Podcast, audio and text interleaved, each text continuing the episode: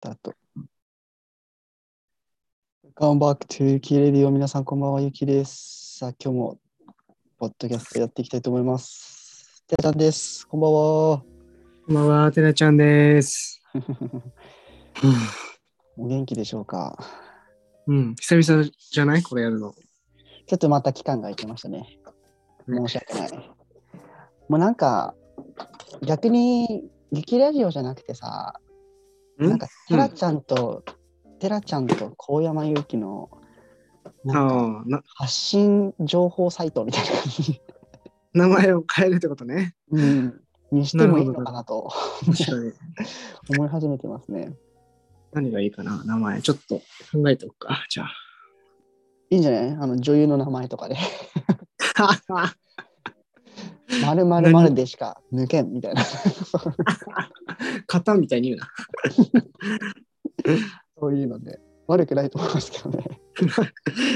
それで、なんかメンタルヘルス系のこと話してて、どう いう、そそうだね、ちょっとそれはちょっと NG だね。リスナーは、え、どういう気持ちで聞けばいいのってなっちゃ。なんかこう、 なんか遊びの気分できたけど、めっちゃ真面目な話しかしないやん。みたいうな そうそうそうそう。あるよねちょっとそれは NG だね。 その時のね、その時のコンセプトでね。そうそうそうそう。なんかもう普通になんか、テラちゃんと勇気のみたいな、なんか、そうまあまあまあ、そうね。テラちゃんと勇気の部屋みたいな、ああ、なんか情報発信を、なんかそれぞれそうだねしていく。とりあえずね。そうそうそう、うん全然いいんじゃないかなと思うけども、うん。うん。まあちょっとそれは後で考えるとしまして。 うん。えっとですね、今日はですね、まあ、10月の11日が、あ、その前にバックミュージック皆さん聞こえてますかねちょっと汁系のミュージックを流しながら、ぜひあの紅茶とかお茶をね、コーヒーを飲んでいただきながら聞いていただければと思います。ちょっとささやか、 ささやく声で言うから、ちょっと、最後、すチル感出さなくていいから、あすの、ぐささやきたいからさ、もう、チル感はミュージックで出てるから、 ちょっとささやくとね、ちょっとやらしく感じちゃうからね。あーちょっとささやきボイス系になっちゃうから ね。まあまあ皆さんちょっとリラックスしてね、俺もちょっと水を、 水しかねえわね、もう俺も水しかねえから水を飲みながらやっていきたいと思います。はい。で、今日はですね、まあ、えっとまあ10月の中旬になってしまっているんですけども、10月11日がですね、世界メンタルヘルスデーだったんですけど、てか知ってました俺ね、知らなかった。世界、そう、せ世界メンタルヘ、あ、10月のね、10日かな10日か。 10月の10日が世界メンタルヘルスデーって風になってて、うん。そうそう、その心の健康に欠かせない人とのつながりを大切にしたイベントなど、えーつながるどこでも誰にでもというテーマを掲げて心を支える輪を築いていく日っていう風になってます。うん。うん。じゃない素敵。ここれ結構国際記念日らしいからね。うんうんうんで、なんかそううん。い世う、界のね。うん。そうそう、世界メンタルヘルスデー2021とか、そういうウェブサイトもあるらしあるからね、今見てんだけうど、ん。誰もがストレスを感じたり落ち落ち込落ち込んだりする時があります。私たちがまずせメンタルヘルスって何だろうと考え、触れることのできるよう、世界メンタルヘルスデーに合わせてイベントを行います。うん。いいね、こういうので。ね、メンタルヘルスが広がればね。ねここれで情報発信していくっていうのうはんしやすいよね。する側もね。うん。で、なんかのどっかのね、有名な、どこだったっけな、あのメイビリンとかさ、化粧品会社だっけな、うん。あのーあのイベントを開いて、うん。その、ニューヨークの支店かどっかで、なんかの企業を開いて、そういう、なんか周知活動みたいな、うん。やったって聞いたけどね。うーん。そんなのもあるんだね。そうそうそうそう。あ、出ねえわ。 まあいいわ。そうそうそう。まあでもここですごいいろいろと俺もインあの SNS を使ってちょっとだけ情報発信をししたんだけどさそのメンタルヘルス、うんなんか「It is okay to not say I'm okay」みたいなあの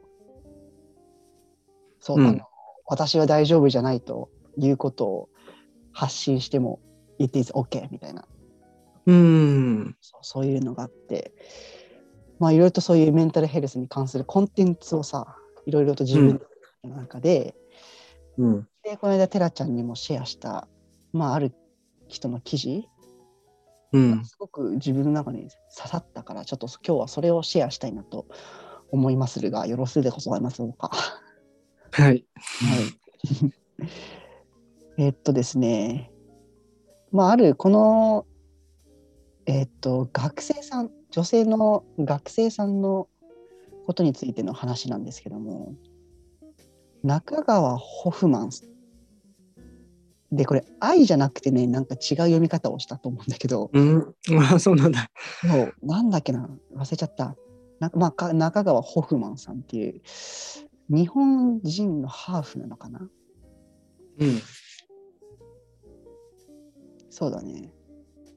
日本、あとね、日本、南アフリカのハーフだったと思うんだけど、うん。の、えっと、まあ、人で、アメリカとか、まあ、あと、どこだっけな。えっと、サウジアラビアじゃなくて、UAE か。UAE とか、ドバイとうか、ん。あとアメリうカとかを中心にこういろいろとこう世界をこうなんていうのいろんなところに移動してさ、まあこう転まあ、いわゆるいわゆる転勤族みたいな感じでね、うん。うん。青やそうだメグだメグメグっていう人中川ホフマうンメグさんっていう人が、まあ、そういっていろいろ移動しながら、まあこう日本うんあと日本にも住んだりとかね、まあ、してる人でで今ニューヨークのニューヨーク大学で政治学を学ぶ人らしいんだけど、まあ、か過去にこううつ病になったっていうのをきっかけに、うんメンタルヘルスについて勉強してこの誰もが簡単にメンタルヘルスのことについてシェアできる場所を作りたいっていうことで今の大学で4人だったかなぐらい人を集めてブロッサム・ザ・プロジェクトっていうプラットフォームをインインスタ上に作ってうん。そこでこう情報発信だよねメンタルヘルスで情報発信をしてるっていう、まあ、お話なんだけどうん。いやすごいいいなと思ったこういう活動。そうだね。本当に。うん、だってまさに俺らがやろうとしてたような感じのことじゃない、そうそうそうそうそう。それのちょっとでかい、でかいココンテンツバージョンだよね。だからね。そうそうそうそうそうそう、うん。で実際に俺もこのブロッサム・ザ・プロジェクトっていうインスタグラムのアカウントがあるんだけどうん。そうそれ俺あの実際にフォローしてさいろいろと中身見てみたんだけどうん。すごい良かったようん。なんかいろいろとそういうメンタルヘルスのことについてうん。うん。うん。発信してるやつでさちょっと待ってねこれなんですけど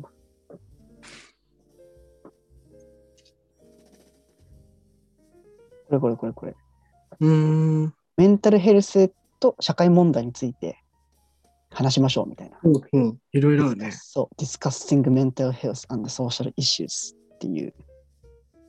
こういう感じでさ、なんかこう、写真とかをさ、こうやって使って、うん。えー、かわいいね。なんか。ね、可愛いよね、うん見やすい。これなんか政治とメンタルヘルスってどういうふうにつながってるのとかさ、えー、面白そこういうのやってんだよね。う。うーん。そうそうそうそう。なんかそういう社会問題と、まあ日本のそういう政治問題とか、あと社会問題を絡めて、うーん。ここにあるメンタルヘルスの問題例えばなんかあの大坂なおみのさ、ねえ、ああいう、うん。あったなんね。なんだっけあれ、 あの、会見とかのさ、こと会見拒否したやつでしょそうそうそうそうそうそうそうん。うう。んで、あそこでこうメンタルヘルスをさ、告白したじゃん、大坂なおみが。うんうん。あと最近だとさ、これもすごい俺最近よく見てんだけど、あのーあの皇族のさ、えっと、ま、眞子さんだ、眞子様だっけうん。と、あの、小室圭さんのさ、うんあの複雑性 PD PTSD のやつとかさ、う。うんん、ああいうことについてこう発信したりとかもしててさ、うん。浦野真子さんの PTSD のやつのニュース、また ABEMATV でやってたから見たんだけどさ。あ、そうなんだ。そうそう、あれもね、あのアベも結構面白かったんだよね。面白かった。うん、ちょっとぜひ見てほしいなと思うんだけど。うん。うんそうそうまあ、こういう情報発信をしててね、すごいなって。うん。えー、うんちょっと真似したいなと思っちゃったよね。なんか、すごいいいね、こういうのね。うん。例えばそういう、本当にせ、なんていうの、メンタルと、あとセックスのことについてとかね。うん。なんかこう、どういうこう、セックスが自分にとっていいもの、いいっていうかさ、こう安全にさ、できるものなのかみたいな。とかさ、いろいろと社会問題とか絡めて、俺的にすごい面白いなと思ったんでね。うん。まあ、これになるね、オープン、お魚みのメンタルヘルスについて考えるとか。うん。うん。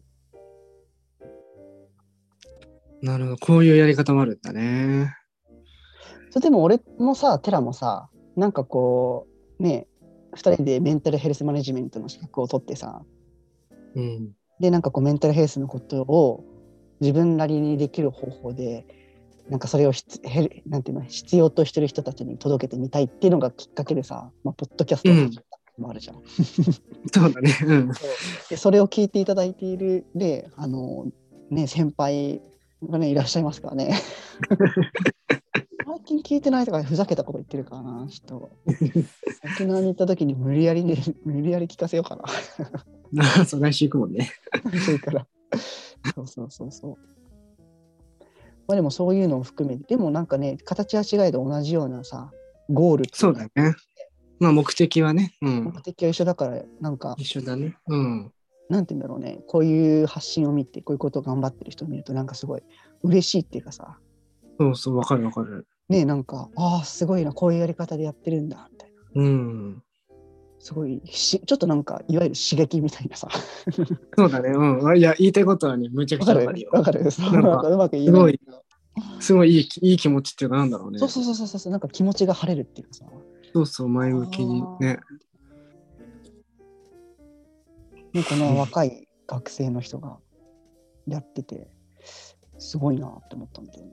ねえ。うんで実際にこの、えっと中川さんって人もねなんかうまく言えないけどすごい見た目は派手っていうかさいわゆるこう陽陽なんていうの陽キャラ女子みたいな感じじゃないそうだね、こう、うん、メンタルがね、こううつ病にあななるんだこう、なるような人ではうん、ないって、周りからは思われるかもね、その見た目的にはね。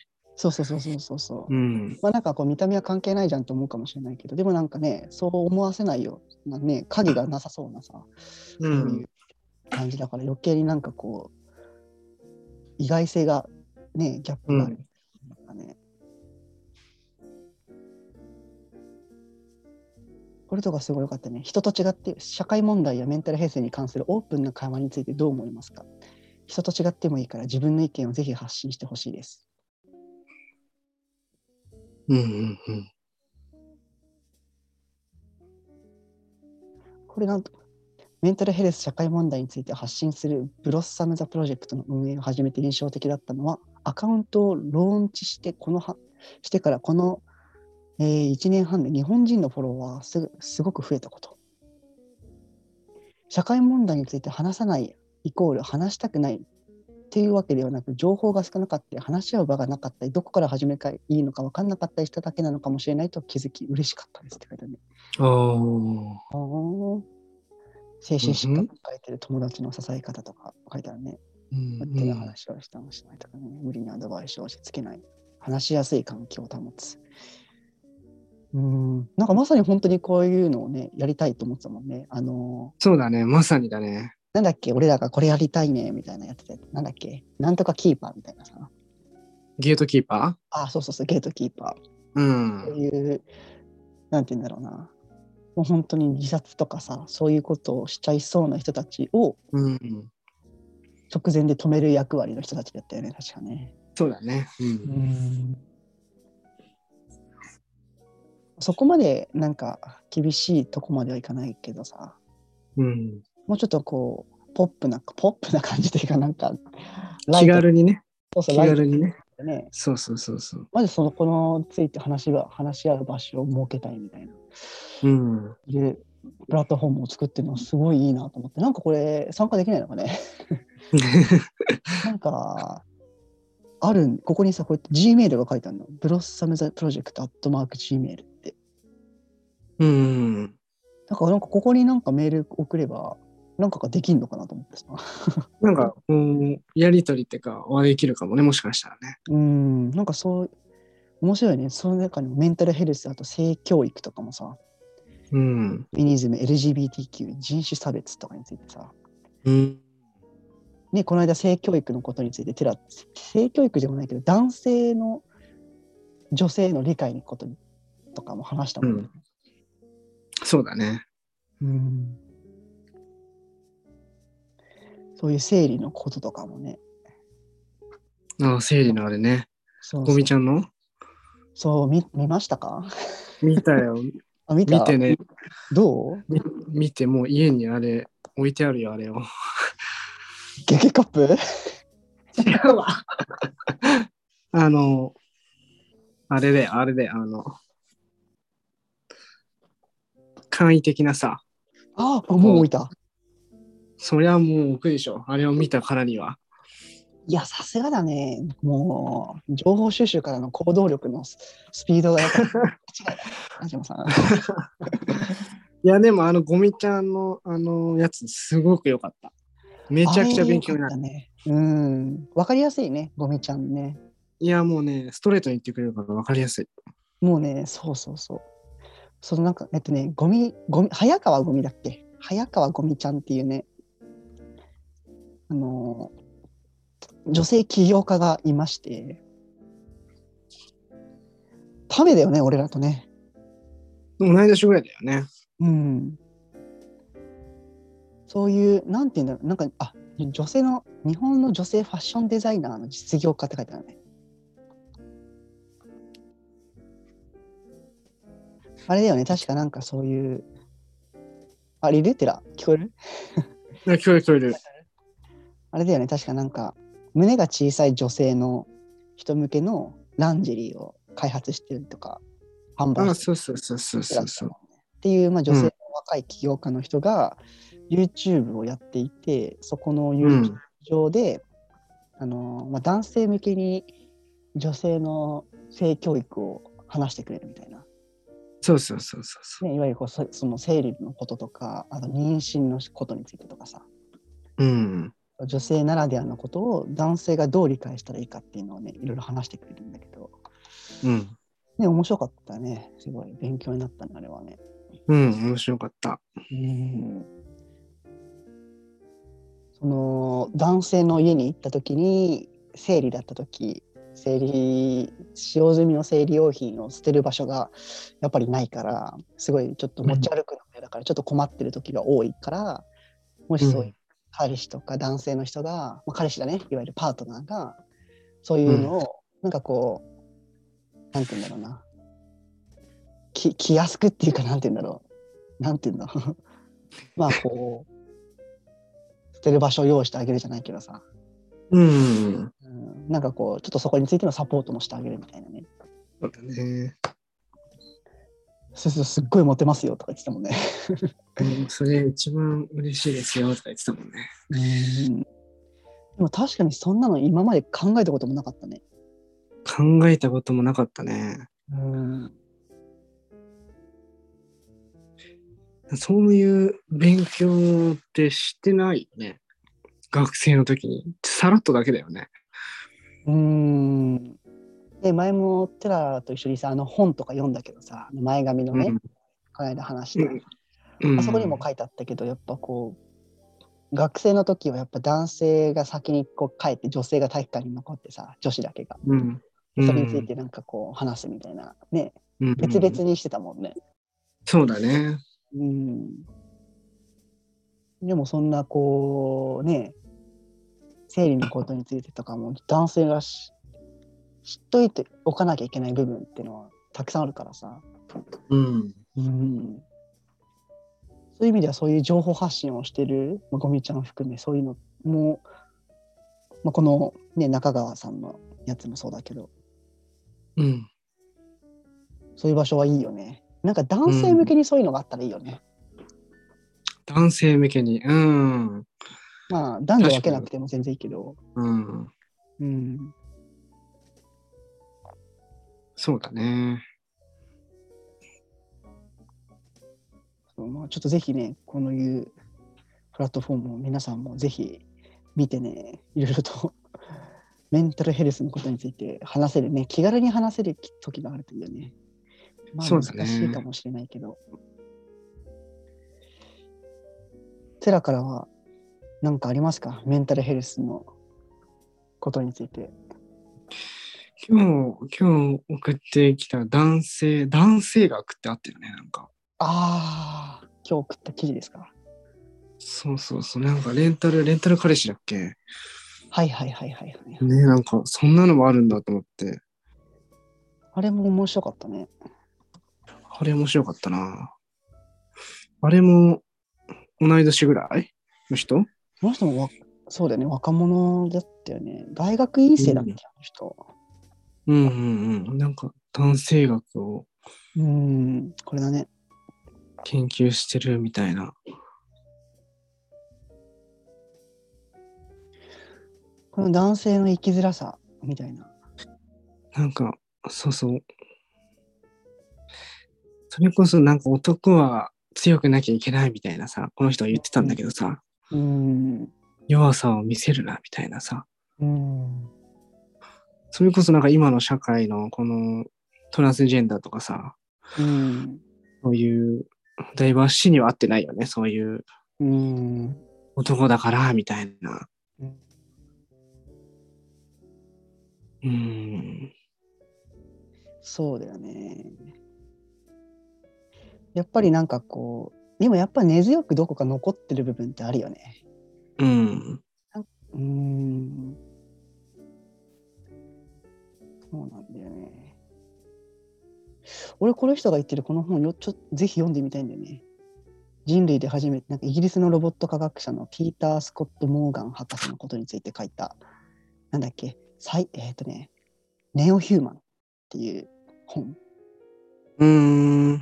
そのなんかこのことについて本書を読んで生きづらさを感じる多くの人特に若い人に読んでほしいって語ってるこの人えー、ネオヒューマうン。ん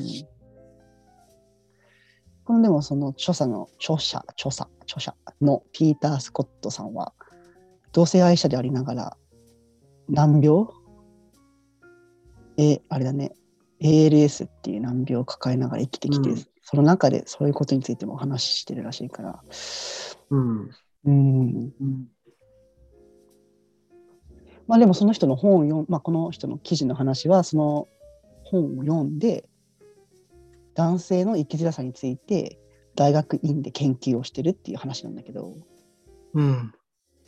でもこの人は大学3年生までレンタル彼氏っていうアルバイトをしてたって言ってたからね。ね、レンタル彼氏ね。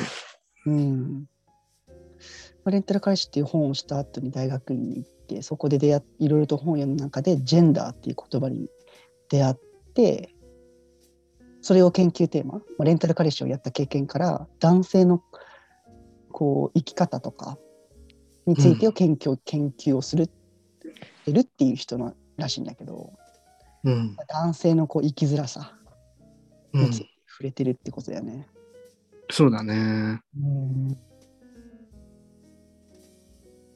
特に何を言ってるんだろうなこの人はあー。よく男性学ではこう言います。父親で父親であり、夫である多くの男性は社会での仕事や一家の主として家庭を守らなければならないという関連したプレッシャーを受けています。うん、うん。まあそうだよね。うん。そうだね。まあ、男性だけじゃないと思うけどね、それ、これはね。うん、まあ夫婦、うん。でもこれも書いたね。そうだよね。しかしその陰で過労死や自殺率は男性の方がずっと高いという状況が続いてきたって書いてあるね。うんうんうん言語化できない苦しみと生きづらさ。男は泣いてはいけない弱みを見るな見せるななどという正規範に縛られている人は今でも多くいます。すごく苦しいけど弱みを見せる場所も悩みを打ち明ける仲間もおらず自分の中でも言語化されていないという人が多い。うーんなんかでもそうだろうなと思うよね。うん男らしいのもいいけど男らしく男らしくないのもまたいい男らしくないという同意義のポジティブな名前はまだありませんがこれを個性として捉えていきたい。うんうんうんうんそうだね。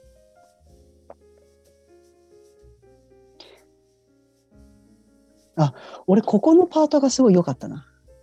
この「愛されたい若者へ」からのメッセージ。うんうんうん愛されたい。うん。僕も若者の一人ですが、やはり愛されることに重きを置く若者は多いなと思います。愛されるということがベストで、この上ない承認だと思っている人が多いのも多いのです。でも僕はいかに自分が愛するということが大事なのかと伝えたいといつも思っております。うん。例えばモテないと自称自認する、えー男性にとっては彼女ができるということがそれまでの生きづらさが全てチャラになるほどの威力を持つことが往々にしてありますもちろん本人が生きやすくなるのならいいのですが僕からすると少し違和感がありますほうって思うねほうほううん、この辺確かにめちゃくちゃ良かった。ねえ恋愛は自分の寂しさや欲望を埋め合わせするために存在するのではなくピーターさんのように愛する人と共に過ごすことに生きる意味を見出しそれを叶えるためにそれまでの自分を超越するほどの新しいエネルギーを生み出すという大きな理由を持つものだと思います。これはもうトゥルーラブです ね。チューラーだね。もう世のボーイ、前だぞ。完全に。いや、もうなんか、アグリーしかないですね。ほんとね、ここがとても良かったね。うんでここも良かったねなんか僕には将来中高生のためにジェンダーや男性学の授業やワークショップをしたいという夢があり男性女性というベースに関係なく人と人としてお互いに近づき愛し合うだけではなく慈しみ合うという言葉を使って教育の中で愛や慈しみさといったり、えー利他に触れられる機会を作っていきたいと考えています。うん。素晴らしいやめちゃめちゃ素晴らしくないこういう考え方。い。いや、本当に素晴らしいね。こんな素敵な人いるんだね。ね、さっきのこの今日ご紹介しました中川さん含めホフマンさん含め、不満素晴らしい記事だね、本当。うーんそれを読んでる、ね、高山も素晴らしいってことじゃないのいやいやいやいやもっと言っていやいやいやいやでもこういうこの記事に出会えたのは嬉しいねね、本当だね。うーんいいよねなんか自分にとって本当の何が幸せかっていうのをさうん。最近俺すげえ考えるからさそれ、それの答えは出たの、あいやまあまだねまあまあまあ、まあ、それは週だけどね。う多分んそれはねもちろん死ぬ時とかに出るかもしれませんけどもうん。うーんでもなんかねちょっとまた記事の話にもなっちゃうんだけどこの記事で言ってさそのなんていうの自分の寂しさ欲望を埋め合わせるするための存在ではないなくみたいなうん恋愛はみたいなこれはすごくこう目指したい場所だなとそのねそうできたらいいけどできない難しさももちろんあるからさ、そうだね。うんでも俺もこうわ、かうん、何何あ、いいよいいよ。うん。それでも俺もさこうずっとカウンセリングをさ、ね、受け続けてきてさまあその一つのなんていうのかなまあこうテテーマとしてはさうん自。分で主体的にこう自分の人生を生きていもっと生きていけるようになりたいみたいなのを主軸にカウンセリングを受けててさうん。で、まあ、その中の一つのパーなんていうのパートの中でこう恋愛っていう パートがあるわけでさうん。なんていうんだろうやっぱりこう今までの恋愛を振り返るとさお互いにこう寂しさとかあとお互いに傷を負った部分うん。をお互いにこう傷を舐め合うじゃないけどさっていう関係性でこううん恋愛を始めてきちゃったからさうん。いわゆるこうお互いがこう弱ってる時に付き合ってるじゃないけどさ、まあ、どちらかがこううん弱ってる時に付き合うみたいなね、うん。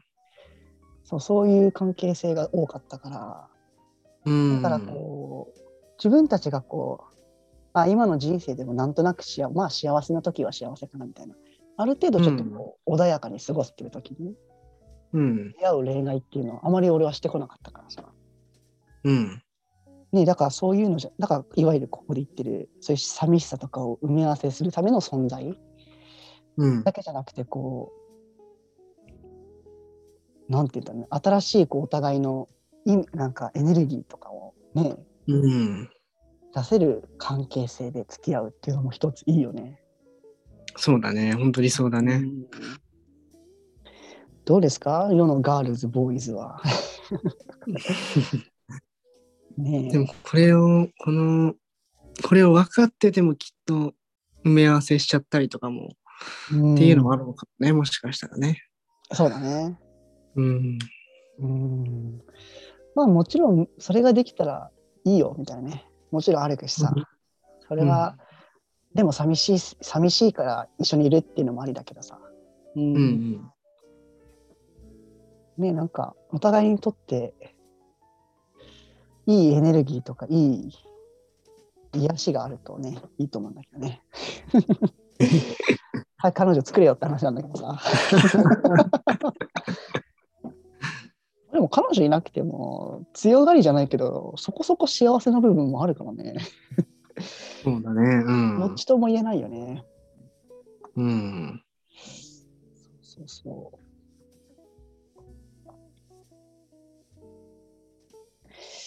まあそういうのも一つだし、うん。まあ、あとここにも言ってる日本の社会の中でも特に中高生といった閉鎖コミュニティほど同中の圧力が強いもので夏休みになればみんなが花火大会に行ったりディズニーに行ったりインスタグラムに写真をアップすることで学生にとっての最大交付とみなされると。うん。で素敵な写真を SNS に投稿していいねをもらい承認欲が満たされるっていう。まあ、もちろんこれこれが、ねううんん、真に幸せであれば尊重されるべきなんですけどもみんながやってるから私もと実は同調圧力によって幸せと思わされていることだってありますっていうなるほど深い。思わ幸せと感じてい本当の幸せと感じていないっていうことかもしれないってことだよね。うん。ある、ある日突然気づくってことだよね。うんうん。で中には家に閉じこもって本を読み漁り絵を描くのが好きだという子もいるわけででもそれが陰キャラといった名前に押し込まれてネガティブなことかのように受け取られてしまう、うん、それはなかなか苦しいだろうと僕は思います中高生ほどダイバーシティからかけ離れている世界はないとすら思うほどですうん。うんもっと頑張れるはずだけど今の現状にうんまあそうだねでもこの中川さんもさねさっき最初に話した人も言ってるけど、SNS との付き合い方もねそうだね。ある程度オフオンの時間とオフの時間を作ってあげるっていうのも言ってるからねうん。うんそういうのも大事だよねうん。うんどうですかこの同調圧力の。同調圧力ね。なんか、ほんとこの通りだと思うよね。なんか。なんかやっぱその年代によっての同調圧力ってあると思うんだよね。うん。うんね学生からしたらやっねなんかなんとなくわかるよね。なんかこううん、なんとなくわかる。こう陽キャラの人たちだけで集まってプリクラ撮ってとかさ俺らの時代はねうん。なんかそれをこう SNS にアップするとかさうん。なんとなくそういうみんなが思う幸せみたいなさ。この、俺らの世代でこれがいいみたいなね。そういうのやってきたもんね。実際にあったもんねそういうのね実際公立高校に公立に憧れてこれやろうみたいにしてきたもんいややってること一緒やんみたいな制服でディズニー行ってみたいなうん。そうだからさ、そういうのをね、当時はさ、俺らがさ、なんていううの、んいわゆるこう、そういう制服を着てディズニーに行くとかさ、写真を撮ることっていうのが高校生の幸せだみたいなさ、そうそうそう思い込んでたんだろうねね、あったよね。でも今どう、うん今それを振り返ってみると、それが本当に幸せだったと思いやそれうーんいや楽しいよ楽しかったよう。うん。楽しいけどそれがめちゃくちゃいい思い出とか幸せとは思わないかななんかああ。なんかそのやっぱ雰囲気聞いてほしいね。いい よ。そうそうやそっう。ぱ、本当、同調圧力じゃないけどね、本当に、この人が言ってること通りのことをしてるんだなと思ったね、今。うんそうだね。え、どういやー、同じかな。やっぱりその時はね、なんかこう、いわゆるこう、ステータスを得るじゃないけどさ、そうだなんか友達がいて、ね、なんかそういう高校生でしかできない生活をうん自分はしてますみたいな。うん。なんかそういうのね、なんかもちろん楽しいし、良かったなっていう部分はあるんだけど、でもなんか自分の中で高校の時とか、何が楽しかったとか、何が思い出になってるって言われたら、やっぱりなんか、そういうところはあんま出てこないよね。うんうん自分の思うん。い出出てこないね。うん。でそれこそなんか、うん、なんか俺的に一番高校で楽しかったなと思うのは、大変だったけど、なんかこうテスト期間中とかにさ、ね、テラとかと先生のとこに行ってさ、一緒に勉強して、なんかその後一緒に話したりとかさ、うん。うん。なんかそういう時の方が残ってるんだよね、思い出には。そうだ、何気ない、こうね、うん。休み時間勉強したりとか。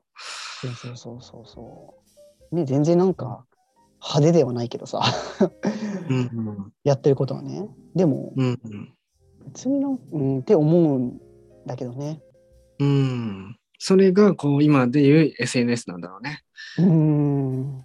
俺らの時はそんなに会ってツイツイッターだったっけミミクシーとかだよねね。ミクシーとかで。うミクシーだいミクシーはあったけどそんなもんだもんね。ーん今はもうね、インスタとかが、一つのそういう幸せの尺度を測る、一つなんかね、ものみたいなさ、うん。なっちゃってる部分はあるよね。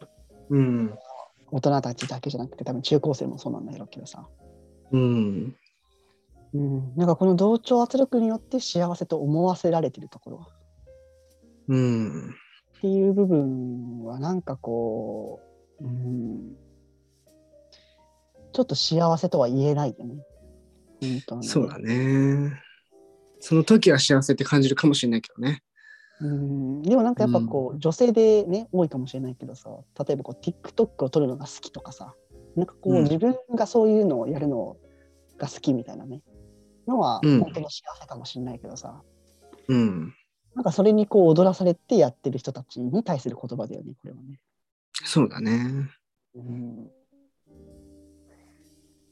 そうだから今俺らのこの20代の世代で言うとそれこそなんだろうね同調圧力例えば、まあ、結婚とかも一つそうだよね、まあ、20代に関わらずかな、そうだね。うん、あと休日の過ごし方とかうん。もうなんかそういうふうになってるんだろうね多分うん。うんでももうあんま気にしないでしょ、そういうことは。昔はねしてたよ最近はもうほとんど気にしないねね。すごいね。すごいね。一応成長したね。そうだからちょっとまたね、もうまた俺の話になって申し訳ないんだけどさ、うん。カウンセリングを受けてさ、この間の、また受けたんだけどさ、うん。すごいなんか、なんていうのかな、そのカウンセラーの人にも、今日すごい大事なこと話したねみたいな話をしてさ、うん。もうなんか、なんて言うんだろうな。まあ、いわゆるこう、俺は社会が求める、まあ、世間社会がもがふ普通としてることを普通というかね求めてることをやっぱ求めがちだからさうん。それこそなんかちゃんと何歳までにはこれぐらいの収入があるとかさうん。なんか何歳までにはこう結婚してとかさ子供を家庭を作ってとか、まあ、そういういわゆるねでこれぐらいの年になったらしゅなんか昇進じゃないけどしてみたいなさ、うん。まあ、こういうそういうでそのためにはこうこうなんていうの自分を犠牲にする部分を持って努力しなきゃいけないとかねうん。まあいわゆるこう何かに追わら追われて努力をしてきてるわけさ、うん。今でも。そういう部分は全然あるんだけど、うん。そうそうそう。で特にまあ中高、まあ、高校生の時とかもさ、ね、大学受験とかもしっかりね。まあ、でも頑張らなきゃいけないところは頑張ってきたっていうところはすごくいいことなんだけどでもなんかこう自分を犠牲にしてるような頑張りみたいなうん。それこそ周りにいいと思われたいからやるとかさうん。仕事でこういうなんか仕事でこの人との人間関係を良くしたいから自分を犠牲にして頑張るとかねうん。もちろんそういう部分は仕事で出てくるのはしょうがないんだけどそれの度が過ぎるみたいなうん。うん、っていう話をが、まあ、ずっとしてきたんだけどただなんか最近になってなんかいい意味でも悪い意味でも、まあ、俺からしたらいい意味か悪い意味か分かんないんだけどなんかもうそこまでできないなって思ってきてさ うん。前からでもちょっと話したかもしれないけどさうん。なんかもうこうならないためにここを頑張んなきゃとかさうんなんかここまでやらなきゃっていうことに対してえなんか本当にそうなのかなみたいなうん。なんかここまでやんなきゃ本当に幸せになれないのかなとかさすごい思うようになってきてね、うん。で今の自分の状況はさ、ね、コロナで仕事もいろいろあってでなんかこうなんていうの自分がこう考えもしなかった職場で今働いてるとうん。うん。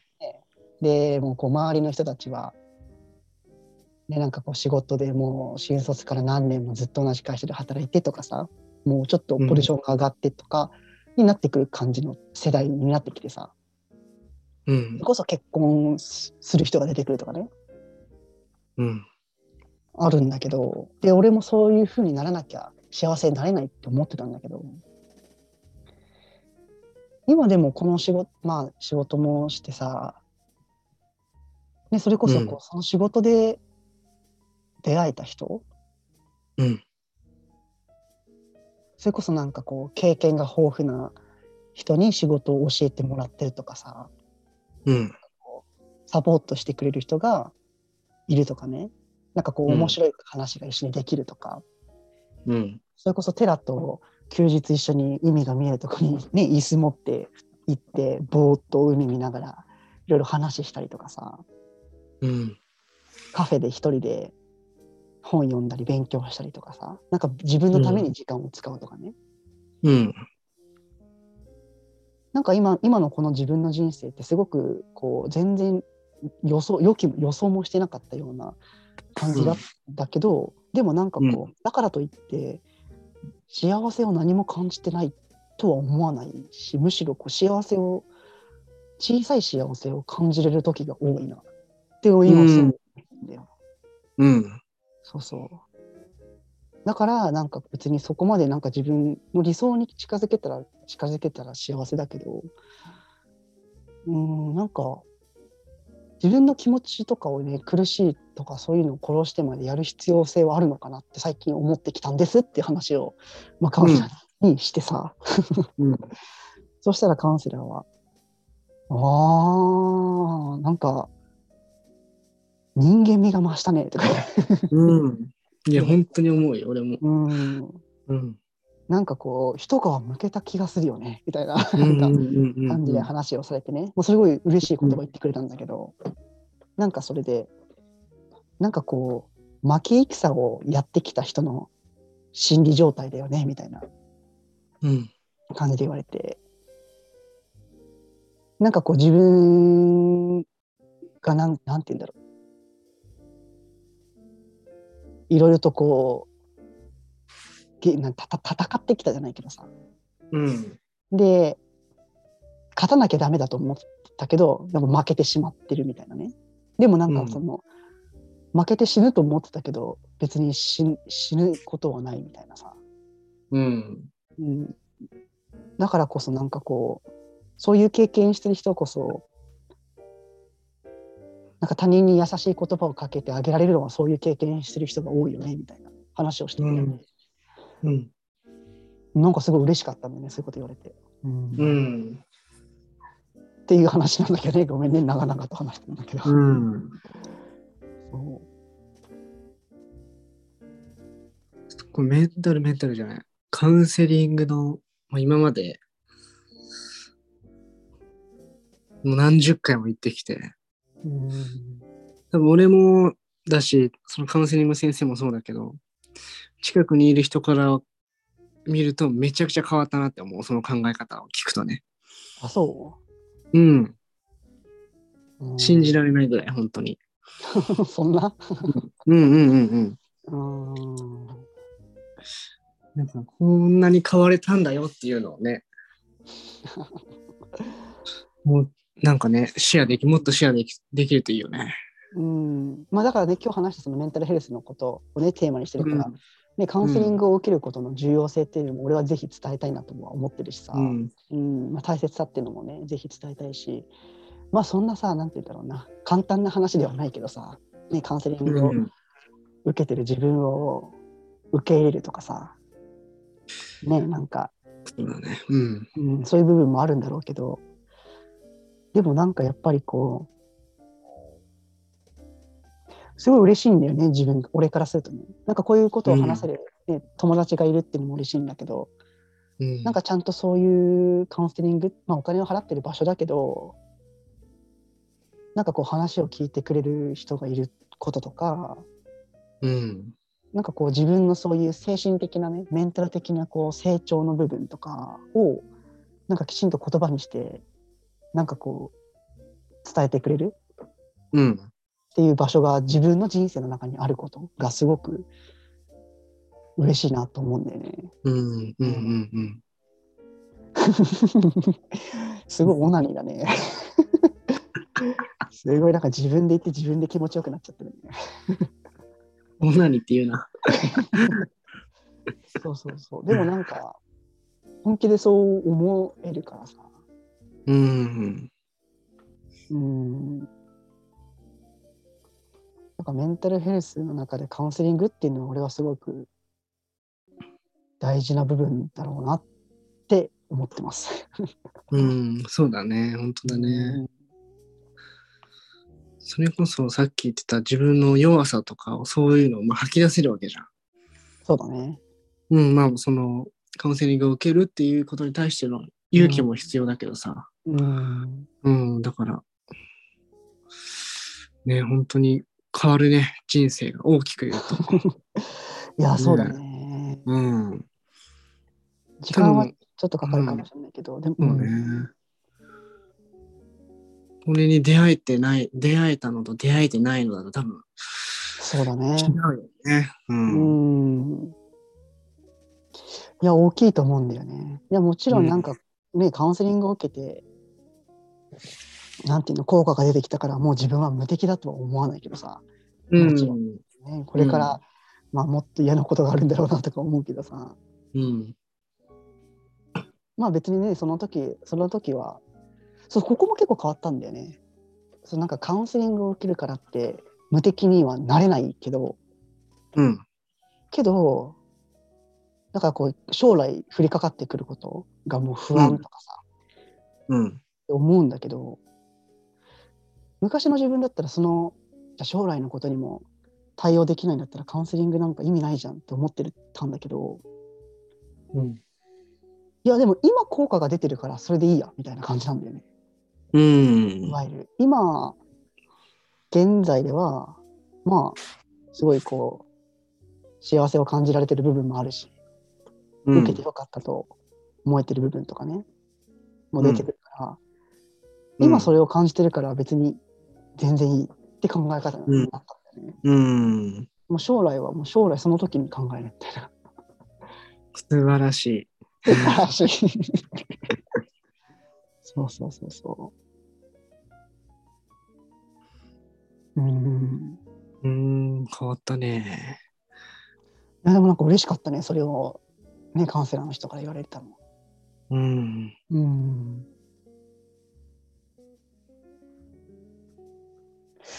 下半身は一皮むけてないんだけどね、しばらく。その前なんかうんだいぶ精神が。ななんでその下ネタに持ってくの大悟と一緒じゃん。いやちょっとなんかね、 こういう小商売話をしてると、そういうちょっとなんかね、笑いに持ってこうとする癖がある。